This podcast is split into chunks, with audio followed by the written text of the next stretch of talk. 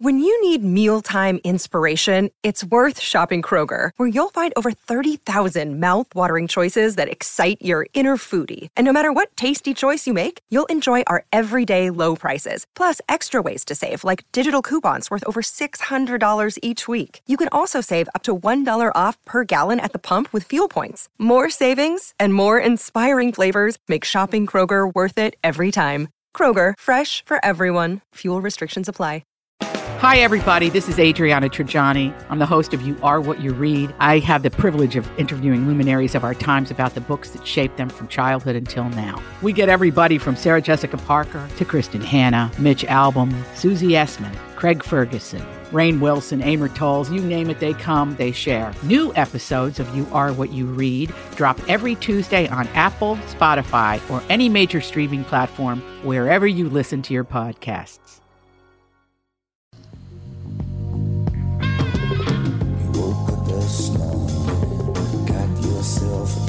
Welcome to the family with Andy Brant Barnard and Mike Bryant. And we'll be right back. Kick things off. Alex and uh, Catherine are they're hanging out. They got their friend Becky in town from England, so they're all hanging out together. Mm-hmm. So we will be right back in a couple of minutes. Kick things off with the family.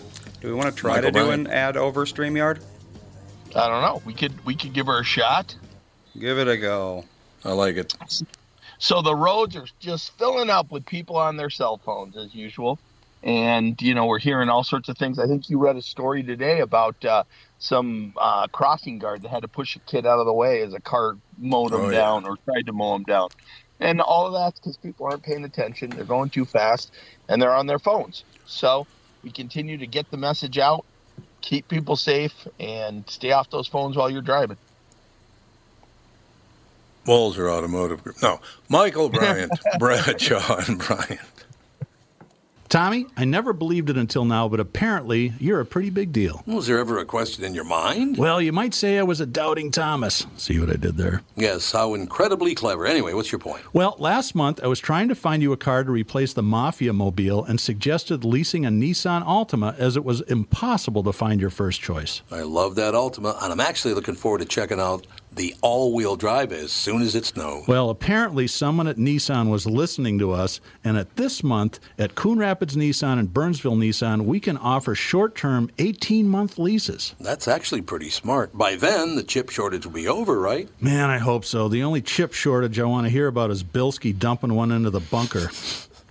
By the way, for the first time ever, Coon Rapids Nissan was number one in the state and Burnsville was number two. Your Altima was actually one of the cars that put JLo on top. To learn more about short term leasing, stop into Burnsville Nissan or Coon Rapids Nissan.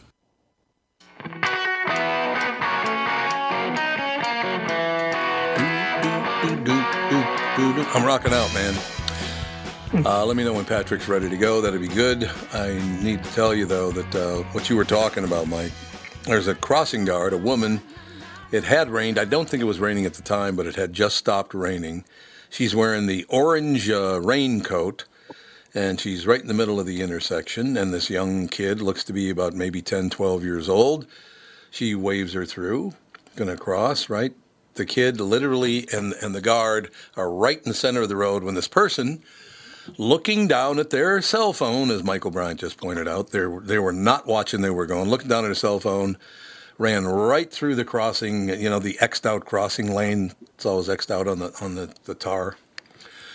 Uh, the crossing guard, uh, by the way, who's also a cop, she's a cop, pushes the little girl out of the way. She gets hit by the car, gets kind of grazed. Well, more than grazed, she gets hit and grazed by the car and it's all because of what Michael's talking about. This person was not paying attention.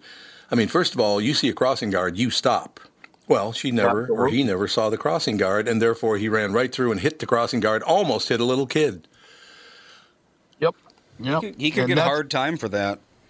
Yeah, yep. that's that's a big example of how when you look at your cell phone, it takes your eyes off the road, mm-hmm. and you drive blind for you know thirty seconds. Oh, they did, and you could tell uh, there is no way that they would have done that had they been watching the road. There's they ran right in, right through it. Didn't even slow down. No slowing yep. down. Didn't bother to check if anybody was in the lane. Nothing. They just looking at their phone. That was all that mattered. Now, by the same token, We have a guest coming up in a few minutes, by the way. Right now, uh, actually, I think. Okay. Well, I'll finish this. Uh, Catherine and I went shopping at a Whole Foods the other day, and I just wanted to grab a quick item out of the uh, out of the cooler. And the guy stepped in front of me. He looked to be probably about maybe 25 years old. He had not one but two cell phones he was looking at while he was shopping. Two cell phones. Wow. So to in order to grab a pint of ice cream, it was about a 15 minute ordeal, looking at all the things on his both of his cell phones. It just do they not know that it's take it takes them forever to do anything except for kill someone, which they do on the road because they're looking at their phones while driving? A lot of people I mean, think they can multitask when they really cannot at all. Yeah, I think you're absolutely right. They try to multitask and they're not good at it at all. Well, I think that double phone gets you to like triple or quadruple tasking there. yeah, for real. What could yeah, he possibly well, be doing? Yeah, I mean it's unbelievable. Maybe he was learning how to be a better procrastinator. You're damn right. Patrick Sanigan, ladies and gentlemen, how to be a better procrastinator. Over 100 strategies to help you manage your procrastination habit. Almost everyone procrastinates about something, but some of us, about 20% of the population, are chronic procrastinators. They suffer the consequences of this, do they? Um, this habit, uh, uh, experience a great deal of stress and guilt. Procrastinators delay or put off things they find unpleasant or overwhelming, which creates a vicious cycle of putting things off that still need to be done. I'll stop there. Patrick, how are you? Very good, Tom. How are you today? I'm great. I was going to have you on earlier, but I decided to hold it off. See, get it? I get a procrastination mm. thing there. There you go. there you go. So, what, Patrick? What's the latest? So, you, are you you're you're a procrastinator? Yes, uh, I'm a productive procrastinator. Even though I have the procrastination habit, uh, I've been pretty productive and successful in my career. No, I, I'm not. I, I don't know what it is about me, Patrick, but I, I think because when I was a kid, nothing ever got done. Nothing ever right. got done, and now I can't stand it unless I unless I finish it. I can't rest. I have to get at it right away, and I got to get it done. Is that from being a, living with a an absent father and a, and a procrastinating mother? I don't know. That's interesting that you have a, a motivation to uh, get closure and finish things. Yeah, and a lot of people out there do that, and maybe you know in your childhood you learned that being frustrated and upset that things didn't get done and you were going to do it differently. So you took a, a lesson from that and applied it to your life. I, the one thing I've done right. What do you think, Patrick? well, you know, it's a habit that impacts a lot of people. You mentioned that. You know, 20%, 25% of the population, that's tens of millions of people that really yeah. pay a price for it. No doubt about it. Now, Michael Bryant and uh, my son Andy are with us. Neither, well, Michael, you can't be a procrastinator and an attorney, can you? Sure. It'd be kind of no, hard. It's impossible. it's impossible. How about you, Andy? Are you you're not a procrastinator either, though, are you? Oh, I definitely am. Oh, you put things off as long as you possibly can. I do things, but I definitely like I don't know. I have a priority system. It's like, does it need to be done right now? If not, then I'm not going to do it. That's a good point. So, Patrick, as far as having to do things because they're necessary, that does that shift gears in the procrastinator's world? If, if, it really needs to be done, procrastinators even get it done right away, or do, do they procrastinate about that too? Well, some of them go over the, the, deadline, but deadlines are like fires. You know, you get closer and closer to it, it gets hotter and hotter. So, oftentimes, that can really uh, motivate people to get closure. An example is, you know, nationally we have the income tax return. It's due, I think, April the 15th.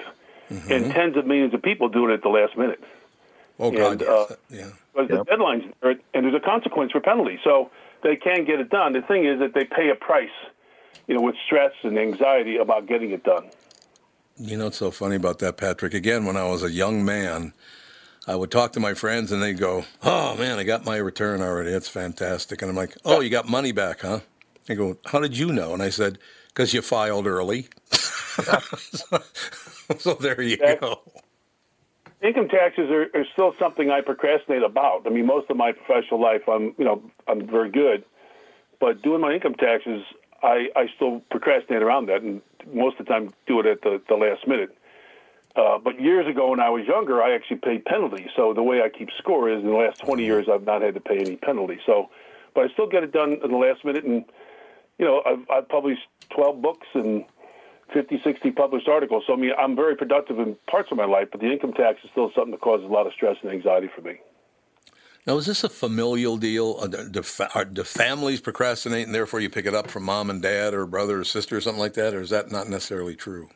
There could be a connection. The research indicates, you know, our, you know, our parents are our models. My dad was kind of a, a high-level executive, so he got things done very, very much uh, on time.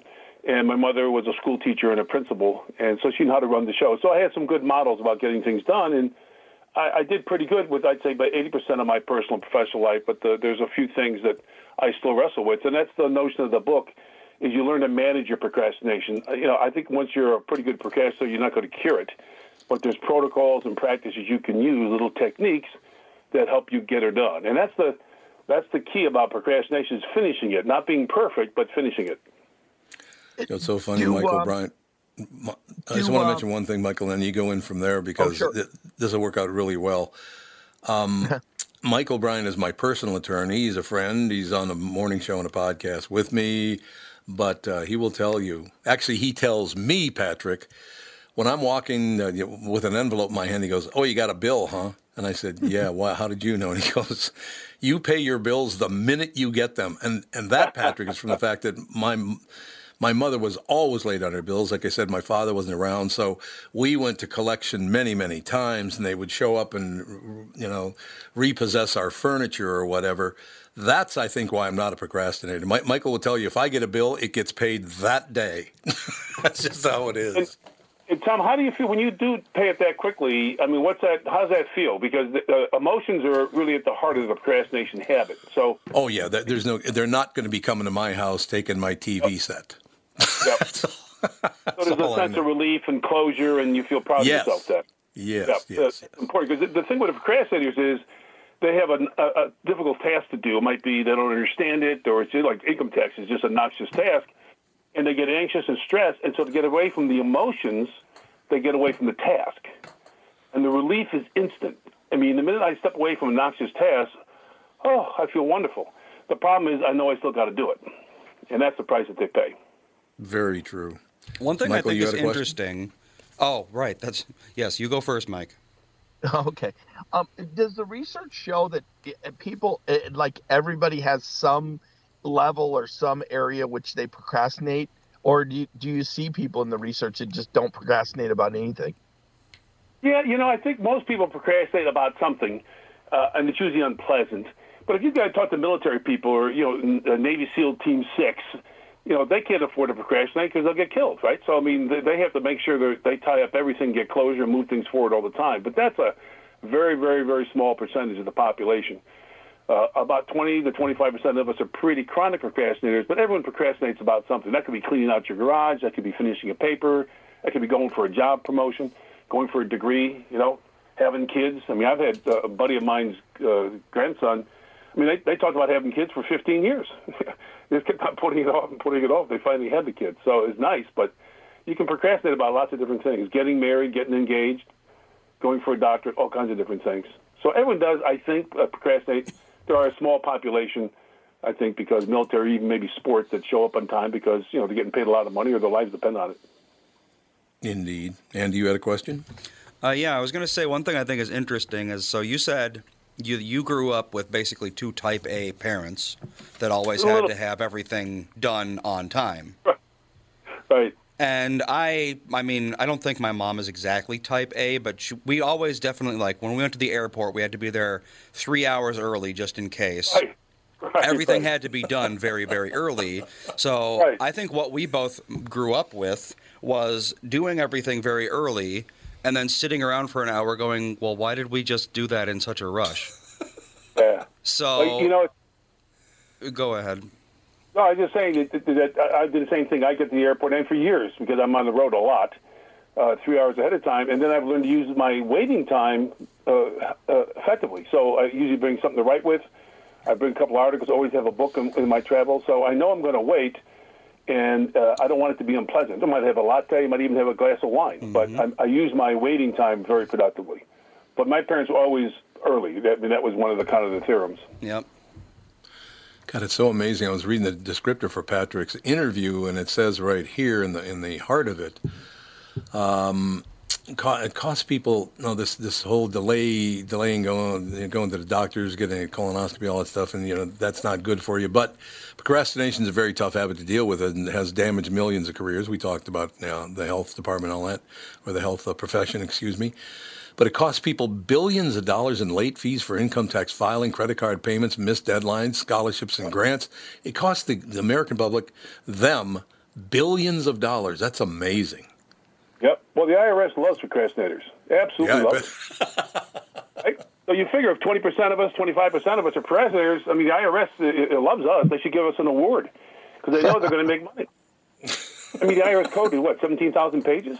I mean, it's nutty. It'd be three pages if we you know we had uh, the guts to kind of make it simpler. But I mean, it, it's just designed to go against the grain as far as procrastinators are concerned. And that's the other thing. I do invoices, you know, for my consulting practice and things like that. And I find when I, you know, have a couple clients when I'm on the road and I figure out mileage and airplane and food and hotel bills, I'll put out invoicing, even though I know I'm going to get paid. Uh, I'll delay. Those are the two things: the invoicing, and the income tax, are the two things I still wrestle with. Patrick, is it hard for procrastinators to marry one another, to be in a relationship with a procrastinator and you're a procrastinator? It's got to be kind of tough, I would imagine, getting anything done, isn't it? well, they probably won't criticize each other, right? they, yeah, true. So they could be they could be you know fall in love uh, because of that. And uh, a lot of times procrastinators are self-critical. Uh, they beat themselves up. There's a lot of critical self-talk. Oh, I'm lazy. Mm. Procrastinators are not lazy. That's very strongly shown in the research uh, a lot of them are very hardworking people and very successful people, but they have this habit that gets in their way. It's like smokers, you know. Smokers take up to seven times to break their habit. It's a mean habit, and that's one of the things I mentioned in the book. You do pay a price for procrastination. It's a mean habit, not harmless. So, is is there a better way to deal with procrastinators? Because I I know one of the things that you hear you know is that well they're lazy that's why they're not doing this or they're that part so that that's a I think, a general belief in it. So, it, it, does do you get into giving advice to how you deal with somebody who procrastinates? Yeah, well, absolutely. I can give a couple right now. Sure. All right. So one of the things that we know is that rewards work. So if you have a, a task that you have to do and you have uh, looking forward to a reward after doing it, that could be a meal with a friend, it could be a glass of wine, it could be walking in nature, going to see a movie. The rewards are very motivational and rewards work. But the problem with adults is a lot of times we give us ourselves the shoulds. Oh, we shouldn't need a reward. You know, I should be more mature. I should be more disciplined. It's goofy thinking. If the rewards work, and the research is strong about this, set yourself up some rewards, something to look forward to, and you accomplish some tasks.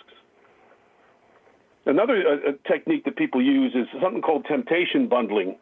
And so that's when you, t- you marry something that's pleasant with something that's unpleasant. So if I got to clean out my garage, which is an unpleasant task, I'll play the sports radio station. So I have something pleasant to listen to while I'm doing this aggravating task. If I have to do ironing, I might watch a movie while I'm doing that. If I have to go exercising, I might not do it by myself, but I might uh, get a, encourage a buddy of mine to take a walk with me uh, and talk and you know just see how things are going. So if you marry something positive with something that you don't want to do, oftentimes you can break your procrastination habit for that activity. I think that's fantastic. By the way, I should mention Dr. Sanigan is president of the Sanigan Group, an organizational consulting firm that specializes in strategic planning, senior leadership transitions, executive coaching and team building, and meeting design and facilitation. Dr. Sanigan, you must be busy because I I don't know many people who work with people who ever finish their jobs. We've gotten into a situation where people just don't finish their work. What? Yep. Does that in some way t- is that that's not really procrastination? They're just avoiding doing the work, right? Yeah, they're avoiding doing the work, but there might be a reason why they don't understand it. Uh, they're not. They don't see the reason to do it. This is boring task. I don't want to do this. So you've got to figure out some kind of why. You know, some kind of positive thing in your life that this is connected to. Hey, if I do this aggravating, boring task, I get a paycheck at the end of the week. And keeping that why in front of you is really, really uh, important to do. And, and why don't people do? Go ahead. I'm sorry. No, why don't people do that though? Because a lot of people just will not do it. They will not finish their job, no matter what it is. It's bizarre. Yeah, I, I, that's that's a whole other field of research that is uh, is a little bit different because a lot of times procrastinators know that they have to do the task, they just delay and delay and delay in doing it. And these, the people you're talking about just kind of sounds like they get, gave up. Don't we have something going on in this country? Like, like 15 million people have kind of quit their jobs, and we don't know where they are. Yeah, yeah. I, I, that stuns me. I don't know what they're doing. Not everyone can be an entrepreneur, so I guess we're going to see them coming back. But that's pretty. I think that surprised a lot of people. Do you, as a procrastinator, do you, do you have to reach adulthood before you even realize you're a procrastinator? Can you be a procrastinator before you're 21 anyway? I suppose you could. Yeah, well, absolutely. Great question because a lot of the initial research on procrastination actually was done with college students. Oh, so, in a okay. college student, you know, you got 15 weeks in the semester. Some have 10. You know, in different places have different things. And, uh, you know, they show, I mean, just most of the students, like 92% of them, procrastinate to the last week to get their assignments and reports in. And they have a lot of stress. You find them drinking and smoking and doing all kinds of silly things, uh, all nighters, trying to punch through. And then there was one research report that showed that these last minute reports that were put in suffered a half a grade from the faculty member that scored them. So if you're in a competitive environment, you need an A because you procrastinate and do something at the last minute because you don't get a chance to refine your thinking or edit your thinking really well. You could really suffer with a B plus or a B. And yeah, that's yeah. So there's a, a lot of millions of students. In fact, I'm not a stranger to Minneapolis. I've done some work at Anoka Ramsey Community College and North Hennepin Community College, so I'm not a stranger to Minneapolis. You have a great little city there. Well, downtown's not too peaceful right now, but other than that, Patrick. I, I, I actually I procrastinate going downtown. That's the one part, part I am a procrastinator. Well, that's to go more downtown, dread I have to than think. procrastination. Yeah, it's more dread than procrastination. Exactly. Right. Yeah, you're avoiding it. You're not procrastinating. Exactly. Well, that's very true. I am avoiding I, it, but I, I just share uh, one or two other things. sure, absolutely. There's a, you, we talked a little about myth around people being lazy. It is a myth. The other thing is a lot of myth around uh, willpower. And a lot of people beat themselves up because they don't have, quote, enough willpower. They're not tough enough. They can't gut it out. They don't have the discipline. And what we know from the research on willpower, and this was a revelation to me, was that willpower is a very limited resource. You don't have a big bucket of willpower in your back pocket. You got a small little pail. Mm-hmm. And so you have to use it very strategically. And willpower, it's a resource that gets used, it gets tired. So it's not an enormous amount of willpower. So it's like a battery that runs out after usage or a muscle that gets tired after a lot of exercise. And so you have to use your willpower, which is very limited, very strategically. And for procrastinators, it's usually at the beginning of a task. Starting is the hardest part for procrastinators. They put it off, they put it off, and starting is the key. So you use your uh, willpower at the beginning of a task. Tough it out for the first 15 minutes, and a lot of times you can punch through. And some people need it at the end of a task, and that's where me. When I do my income tax, I do about two thirds of it pretty well. It's the last mile is the longest for me, and so I have to apply a number of the tools and techniques in the book to kind of mm-hmm. punch through it. Yeah, that does make sense. I, I just, it's such a fascinating subject. I didn't know a lot about procrastinators because I just assume some of them pretend to be procrastinators just so they can get you know get out of you know maybe avoid doing something or whatever. Is it a familial thing? Is this an inherited trait? It doesn't sound like it because it sounds like your parents. They didn't. They weren't procrastinators or aren't procrastinators, correct? Right. Yeah. There, there's no research that I'm familiar with uh, that shows any kind of uh, connection between quote, you know, the, how you grew up and how that impacts your procrastination habit. They do see that there's a, a little bit of a significant difference between white collar workers, you know, professional class, quote unquote, mm-hmm. and blue collar work. Blue collar workers uh, procrastinate a lot less than white collar workers do. That's the only real big differentiation. People say, "How about the difference between men and women?" And there really isn't one. And the thing is so fascinating. It's cross cultural. I go to China, I can meet 20 percent of their population is going to be procrastinators, or go to Nairobi, or go to Buenos Aires. I mean, really? it is all over the world. Yep. Now, is there an intelligence level that, that kicks it into a higher gear? Do do smarter people procrastinate more, or how does that go? I think, I think it's a great question. I haven't come across that in the research, but I think that's a great question. And that would be interesting. Yeah, the intelligence level going along with procrastinating, because if you're smart enough to know you're eventually going to get it done anyway, it doesn't hurt you as much to be a procrastinator because you know you're eventually going to do the job. Do it, yeah. Well, if you're a blue collar worker, you're a plumber. You got to show up at time, right? Yes. fix the problem. Yes. Leaky. So it, they have much more boundaries around them and expectations that are very clear. We're a professional class, quote unquote, and that could be a lot of smart people.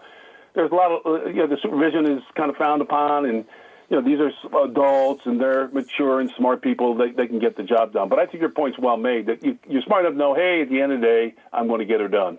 Right. I can put it off. Right and then, then you can get a little sleep at the same time. Then if you know, hey, I'm going to get it done, so I'll, I'll just get a little more sleep tonight. That'd be good. I have to take a very quick break here, Patrick. We'll be back uh, with Patrick till about the top of the hour, right? Does that work for yep. you, Patrick? It does, Tom. Right. Thank you. We'll be right back right after this with Patrick Sanaghan.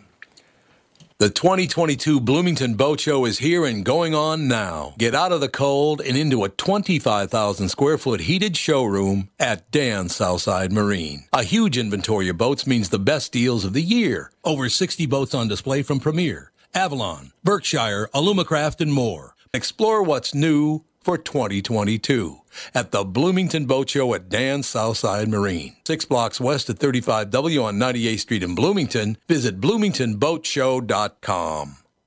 Tom Barnard talking with Brad Huckle and Michael Bilski of North American Banking Company. We've talked a few times over the years about how North American Banking Company has helped local businesses when they're ready for expansion. We love talking about the success of our customers. One example is Suburban Manufacturing in Monticello. They create innovative products that produce clean, dry air that is needed during the manufacturing process. We recently helped them expand their business. Moving into a new building gave them the space they needed to add new equipment and production lines. We were able to step in quickly and provide the financing they needed when they needed it. When we help businesses like Suburban Manufacturing with their expansion, it's beneficial for our customers, but their growth also creates new jobs in our community. So they make stuff that produces clean, dry air for manufacturing after working with Bilski. Do they breathe easier with their business felt? We certainly hope so, Tommy, and that's no hot air. Nice one. Why not bank with my banker? North American Banking Company, a better banking experience, member FDIC, and equal housing lender. You all have helped build My Pillow into the incredible company it is today and have trusted in Mike Lindell to give you a great night's sleep. Mike's latest incredible deal is on the Giza Dream Sheets, which you've heard me rave about before, that's for sure. These sheets are made from the world's best cotton, Giza. They are ultra soft and breathable, yet extremely durable. Right now, the Giza Dream Sheets at its lowest price ever. These sheets are 60% off, coming in as low as $39.99 with promo code TOM. I said, sisters, if you only knew, you would wish you were in my shoes. Keep on We are back, ladies and gentlemen. Patrick, I, I should have asked you at the top. Do you pronounce your last name Sanagan or Sanahan? Because it could be either one. Sanahan, you were right that time. Yeah, the G is silent, so Sanahan. Yeah, I literally the third time I went. I don't know that that's Sanagan. It's Sanahan. Yeah, that makes sense. Sorry, but sorry for the first two times. I should have known. I grew up a nice Catholic boy. I should know better. so did I. I know. so, yeah, I, I, I just it all of a sudden struck me. I thought you're pronouncing his name wrong. What? Well, uh, to tell you the truth, mine gets Barnard, Brainerd, anything but Barnard. They go with Barnard and Brainerd. Okay, whatever. Barnard. So it all all works out in the end. Um, is there a, an effective way? Now, first of all, do pro- procrastinators at some point want to stop procrastinating? Is there a way to get that done, or do they just is that part of them and it's going to be part of them their whole lives? Well, uh, the, the premise of the book is I think that once you're a pretty good procrastinator, it, it's with you, right? Yeah. But doesn't mean that it can, you know, overtake your life. You can do some things. I mentioned a couple little things. Be very, very effective in getting you uh, done and moving things forward. So here's an example. One of the things that the procrastinators can do, and everyone can, is to make your progress visible. And so when you have an agenda, and most of our agendas are way too long. I mean, if you cut your agenda items in half, you'd probably be more productive and feel a lot more successful. But I'd say you have uh, five items on your agenda, and every time you get them done, if you kind of score it out with a big red marker, that's that's making your progress visible, and that can be very motivating. What I do in my professional life when I'm in my home office, I have uh, a set of post-its, and I work for 30 minutes at a time, and I take a 10-minute break. And uh, I have 10 post-its each day on a whiteboard across from my desk. And every time I do a 30-minute work uh, chunk, my smartphone goes off. I stand up, I go across the room, and I crumple up one of those post-its. And it feels like you hit a ball. It feels like you hit a, a home run. It's, it's a wonderful feeling. And as the day goes by, the post-it gets shorter and shorter and shorter, and it's a powerful feeling of accomplishment. So it makes it very visible and very physical at the same time. So any way you can make your progress visible with checklists or Xing on the calendar or something like that, it can be very, very effective. Do the procrastinators then? Do they have this this love of accomplishment? What you just said, and they procrastinate But they know they're going to get it done. So when they do get it done, is there an like an overwhelming sense of accomplishment? Then is that is that the great payoff to it? Well, I think that they feel like there's a sense of accomplishment to it, but I don't think it's is is uh, graceful and exciting as oh, folks like yourself get it who get it done because usually it's pretty stressful uh, while you're while you're doing it. But there is a sense of, of accomplishment. That, that little technique I told you about making your your uh, progress visible. At the end of that day, or you know, there'd be a checklist. They go, "Oh, boy, I feel like I really did something well today." Well, see, so yeah, there's nothing wrong with a sense of accomplishment then. If you put it off, if you event, so in other words, if you are a procrastinator, if you do the job eventually, you don't put it off too long. Uh, so, so you have the accomplish, accomplishment done. You've done a good thing. So actually, there's quite the payoff for being a good procrastinator who eventually does get the job done well. Absolutely, absolutely. It just they pay a price in their journey. You know what I mean? They pay, and it's a discipline. Yeah. You have to pay attention to your habit. You know, your habit is there all the time. So you got to, you got. I call it the shadow, right? You got to you got to pay attention to your shadow, and just use a bunch of techniques and tools that enable you to manage it so that you can get, get through things. Listen, I have a doctorate. Uh, I've published a lot of books and articles and things like that. I feel very, very professionally very, uh, very accomplished. And I still have these two areas I talked about earlier that are I wish would go away, but I still I still have them, and I and I uh, you know I, I apply these tools and techniques, and I punch through it. It's not a pleasant experience. Well, it's pretty interesting. Which really kind of talks about the it's kind of like a lot of times procrastinators wait until they feel like doing it, and that's a very bad strategy because yeah, you may yeah. never feel like doing it. Right? I mean, when you get a bill, you feel like doing it right away. It's a very very strong feeling, and you get it done. So you're right. You've, you've managed that very very effectively, but procrastinators a lot of times think they have to be motivated to do something. I'm never going to get motivated to do my income tax, but I know I got to do it. So what you have to do is think, not motivation precedes action. Action precedes motivation. If I do something just for 15 minutes, whew, that can motivate me and propel me forward. Not all the time. Sometimes after 15 minutes, okay, I'm done. But you, you starting, keep on starting, keep on starting, keep on starting. In 15 minutes, we call those chewable chunks. Uh, 15 minutes at a time, and you could you can whittle away a lot of things. God, it's so amazing what you, that you just brought that up because basically this is the time of year it's uh, February 7th. This is the time of year you start getting your uh, your tax forms, you know, the, all yes. the dough that you made. You, you get your uh, Form 1099 NEC or whatever it is. Uh, you get those in the mail. And the amazing thing about that is you open them up and you look and go, God, I don't remember getting that money. Where, did that come from? yeah, no, I got one today. I got one this morning. You know, I just put it in a pile, but then by March the 1st, I tackle it. I don't tackle the whole thing, right? I work in 15 minute increments. You know, sure. they're not going to tackle their income taxes and sit down for seven, eight hours. It's not going to happen. And I have to get my a... give, give it to my accountant. So it's a lot of time right. just to organize the stuff and then give it to my accountant. Is it a good thing in the long run, you know, you being one, is it a good thing in the long run to know – you're a procrastinator. You, are going to put it off and put it off and put it off. But do you always finish the job? So there is that sense of accomplishment and maybe that procrastination. Maybe you would never get it done if you tried to meet it head on and got sick of it and went, then I'm just not going to do this. So maybe procrastination is a good thing in your case. Well, I think it's it's uh, I, it's a great question. Um, I, I, what I try not to do now is be self-critical, and uh, a lot of times right. procrastinators beat themselves up. So I have confidence now that I can tackle a very noxious task. You know, you write a book. A book is not an easy thing to do. I've done it 12 times. So, I mean, obviously, I can sit down, I can plow away, I can spend hours and hours and hours doing research. I mean, I can do a lot of very difficult kinds of things because I have some confidence. I have more than one technique in my back pocket. That's why I wrote the book. I mean, people need tools and techniques and not theories. You can read theories all day long. It's not real helpful. But if you have, you know, four or five of these little techniques – you, you can build your confidence. I think I can do this, and that's what that's why I wrote the book. I want I want to help people out because mm-hmm. you know delaying going to colonoscopy, you can threaten your life. Or going to a betting mine's a dentist.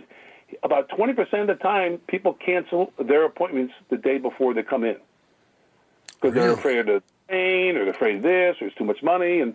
They make the appointment, they get ready, but the, and 20% it, it's at the end of the last minute say, no, thank you, I want to reschedule. That's a lot of procrastination going on there. No question about that. Yeah, but I would rather be a procrastinator than those ty- types of people, and I don't even know if they have a name or not, that put everything off by lying about it. In other words, isn't it time to get this done? Oh no, no, no, no! I didn't promise them I'd get it done. Now they're lying. They know they're lying. So the way you yeah. handle it, you procrastinate, but you know you're going to get it done. Whereas these people will lie to your face, yep. and then maybe never get to it. What is that all about? I, that's the part and that has nothing to do with procrastination. That just has to do with being a lying scumbag. Yeah, I, I would agree with that. Very immature and not high integrity. And, and I, have met, I've met some people do that. Look at your face, say, I'll get the paper done, Ted. You'll see yeah. the report. That's good to know. And then I hear nothing from them. Yeah. So it's very frustrating to deal with people like that, as you know. But you don't get confused. I mean, people don't get confused between you and a bald faced liar, I hope. No, no, no. I got a pretty good track record, and I try to be realistic. There's another thing about deadlines. You got to be very realistic. Yeah. About what you can accomplish. And the guy named Daniel Kahneman, he actually won a Nobel Prize. Really bright guy. He's still around, about 85 years old. And he said, "We are terrible, not you, but most of us, terrible at how hard something's going to be and how long it's going to take." And those are two powerful notions. So I said, "Oh, I'm going to lose 10 pounds this month, uh, going to the doctor on Wednesday." And you know, if the good doctor, they're going to say, "Don't be silly. You're not going to lose ten pounds in a month. You'll be what? You're running a marathon every day and exercising and eating, you know, popcorn. I mean, two pounds in a month is much more realistic, and maybe taking five or six months to lose those ten pounds. So, those are two powerful notions. We forget how hard things are, and we forget how much time is involved in doing them. So, having a thought partner, someone who not a buddy, but someone who thinks a little bit differently than you, does see the world a little bit differently. You say, I think I'll get this report done in two weeks. And they say, I don't think so, Tom. I think it's going to take a month. And then maybe having a conversation around what's a realistic deadline to establish. Does that make sense? You know, yeah, it makes total sure. sense. And your, your, your comparison of losing weight, so many people don't understand that they're, they're oh. procrastination. And then there's just denial in that if I do lose 10, 15 pounds in one month, the likelihood is much more that I'll put that weight back on because I got it off so fast. Oh, if it's that easy, I can just eat whatever I want. And that's not true in the least. That's not true. Exactly. Exactly. And it, if you lose two pounds, you've changed your lifestyle in a very positive yes. way, right? You're not in the army. Yep. You know, you're not going for the Olympics and losing 10 pounds. And that could even hurt your health. But being realistic and kind to yourself, and they really show that a lot of research shows, especially with students, if they have some self compassion, if they forgive themselves for procrastinating, oftentimes they won't procrastinate in the future.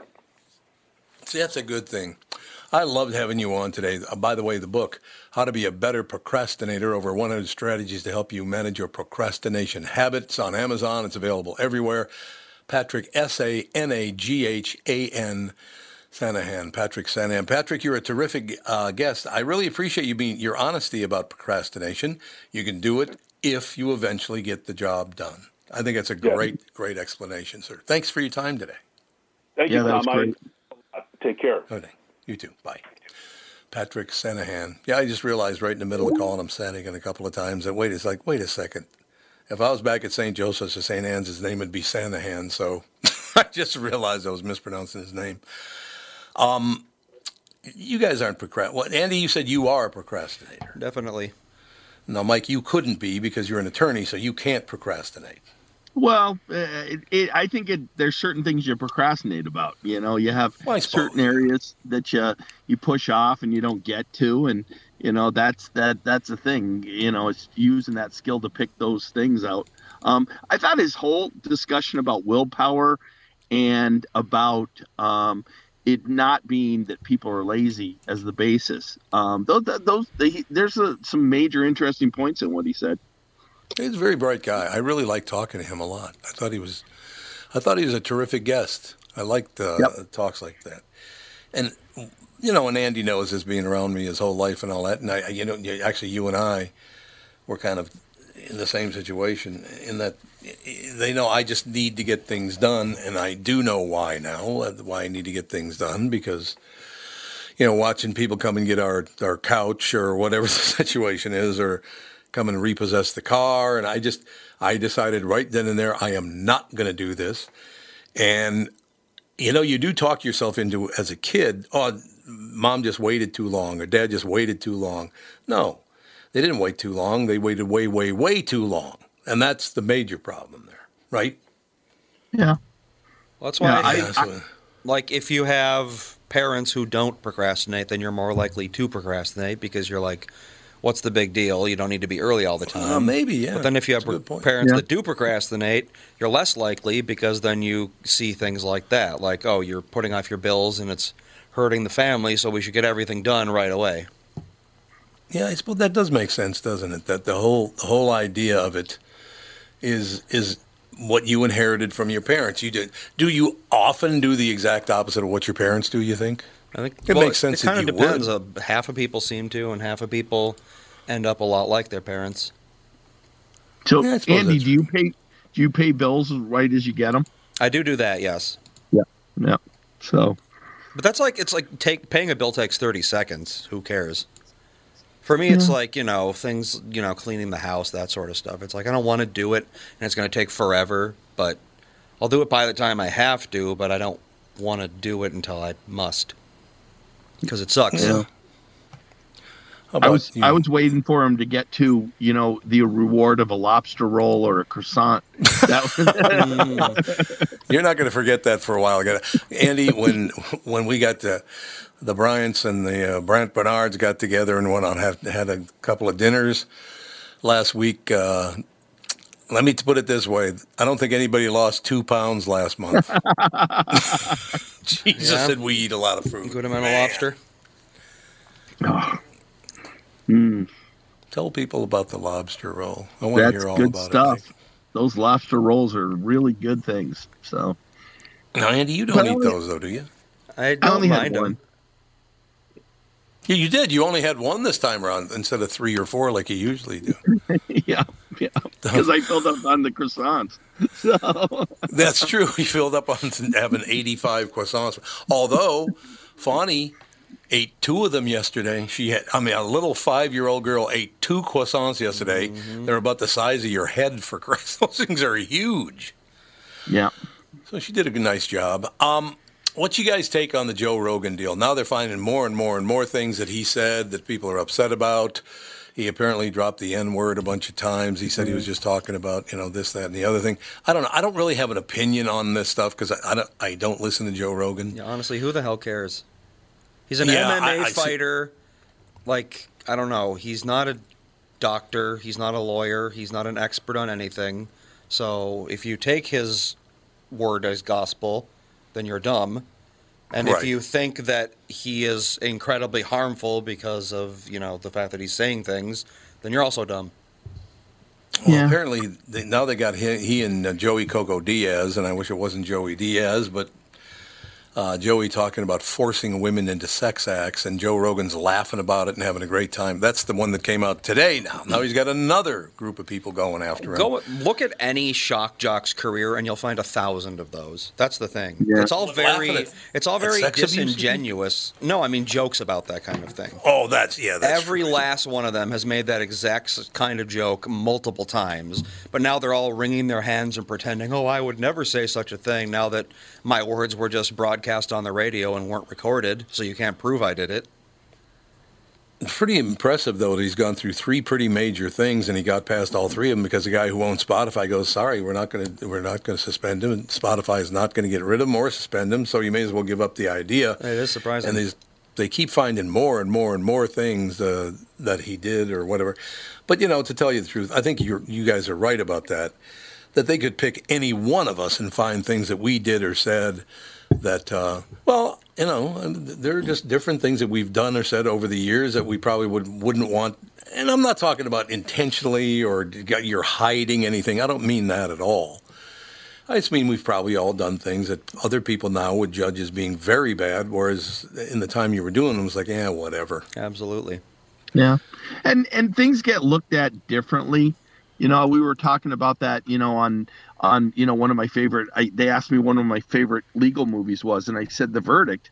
And you know, I had somebody not that long ago watch it and remind me that in The Verdict, he like hauls off. Paul Newman hauls off and just punches this gal in the face. Right. And you know, and they're like, "Wow, you like that?" I'm like, "Well, I kind of forgot that was in there." And no, that that isn't the reason I like the movie. But I think there, you know, lots of things in the past that people used to apparently, you know, not think about or think about differently now just don't really they don't work as much. You know, you wouldn't have right. You wouldn't see you know uh, uh, modern actors punching a woman in the face like that, you know, and be cheered. You know, so. No, I think that's absolutely right. I, I, I just and that's the other thing. If, if this is something that happened 5, 10, 15, 20, 30 years ago, whatever it is, is it even germane today? Because it was a different world back then. I'm not saying Yeah, it was right doesn't or wrong. I'm just saying it was different. Yeah, and and you can also look at the, what he's done since. I mean, you know, I Yeah. I I don't think much of Rogan overall, but I mean, clearly he's had lots of of minorities on the show. Clearly, you know, I I don't think that you can look at how he acts and how he does interviews and not think, eh, I think the guy's evolved over time, you know, and uh, looked at things different. And you know what Coco says is, you know, I, I think did, isn't he the one that talked about bringing women over the New Jersey Yep. line at one point? Isn't Yep. the? Yeah. so, Yeah, I mean, his yeah, Joey's career has been basically just saying things for shock value his entire life. Yeah. Is it Yeah. really surprising that he did it that one time as well? yeah. And I love the fact he always goes, they have to understand I'm Cuban. that's his argument. That's his argument that he's Cuban. Oh, one of our listeners just texted in, and he says in his stand-up he flat out states that he doesn't believe half of what he says, and he's just pushing buttons on purpose. Well, that's what I'm saying. go. That's what shock jocks do. They say awful Yes. things so that people get mad, and then they get bu- they get buzzed, they get press, and then more people listen, and then that's kind of how it works. That's how it, No. that's how it's always worked. Was that Joey or or Joe Rogan. Rogan. that said that? Uh, Rogan Yeah. said that. Yes. Well, I think he's probably right about that. Well, he used to be more of a shock jock type. I mean, he was on Oh, a couple God, of those shows that were very like you know, I mean, Fear Factor was him, right? yeah. Yep. And that that Yep. was basically like the TV form of being a shock jock. Just like eating Yeah, gross things for shock value. That's literally all it was. No, you're absolutely right about that. Like I said, you know, this is America. I hope Joe Rogan continues to succeed because we've all done and said things we probably shouldn't have done or said, and it was a different time back then. Uh, you know, he's not like I've talked to him a couple times. He was not friendly in the least. He's he's quite an arrogant human being. I, that I will tell you. He is arrogant as hell. There's no question about that. But again, people like Joey Coco Diaz and Bryan. Uh, Callen and people like that, they just love him. They're you know they're friends of mine, they're friends of his. We're totally different kinds of people, but they just love Rogan. They said he's a very loyal friend, which is that matters greatly. I would have to agree with them if that's true. That that matters a lot. Yeah. Yeah. What can I tell you? I think The Rock, I mean, The Rock came out, um, you know, in support, and now he's getting hit, hit with even more stuff now. But yeah, there's a lot of examples of other celebrities that really like dealing with him and have liked his interviews and like the way he handles things. Yeah. Yeah, there you go. Well, okay, we only got about two minutes left here. So, so Michael, I wanted to ask you. I was thinking about this this morning when I got up. I woke up and just usually for the first hour after I'm awake, I sit in a chair and think about the day, yesterday, and the day that's coming up today, and all the rest of this stuff. I, I just, I don't know what, what the whole. Do you think the world is going to calm down? That this this whole situation where another. I, I think the most important thing I want to ask you is: Do you think Allah? What they do to people, giving opinions that they don't like, are they going to have to eventually censor people because people think they can say or do whatever they want on social media and nobody can do anything about it? Well, if you're being extremely hurtful for no reason, why aren't those people censored? Yeah, yeah. Um, you know, the whole hiding behind keyboards and you know, I mean, well, you, you've got all sorts of examples of this. Some people that'll, Yeah. You know, would say things to you over the phone or say t- things to you, you know, with a text message or over Twitter that never ever would say those to your face. Mm-hmm. you Oh, know? no way. So, yeah, Yeah, yeah. well, that's So- when the one guy last week he was chirping him, you know that. And I finally, after he stopped talking, I said, "Boy, tough guy from 1,200 miles away, man." Yep. But it's yep. true. They're, everybody's a tough guy when they're 1,200 miles away or on social media. I hate that, and that's why I don't go on social media. Well, Because the- everybody's a tough guy. The good thing is that the younger generations, Gen Z, and I don't, I don't think there's any alphas old enough to even participate, but Right. they seem to be eschewing that because they don't. Good. They see it as like boomer tech, they call it. Face, Yeah, yeah, Facebook think is where boomers are, and Twitter is where boomers are, and they don't want to be like that because they don't want to. They're you know, their gra- my grandpa uses Facebook. Why would I go on Facebook? That's a good point. That is a good point. We got to take about a five minute break. We'll be back. Costaki Economopoulos will join us in the next segment mm-hmm. with the family.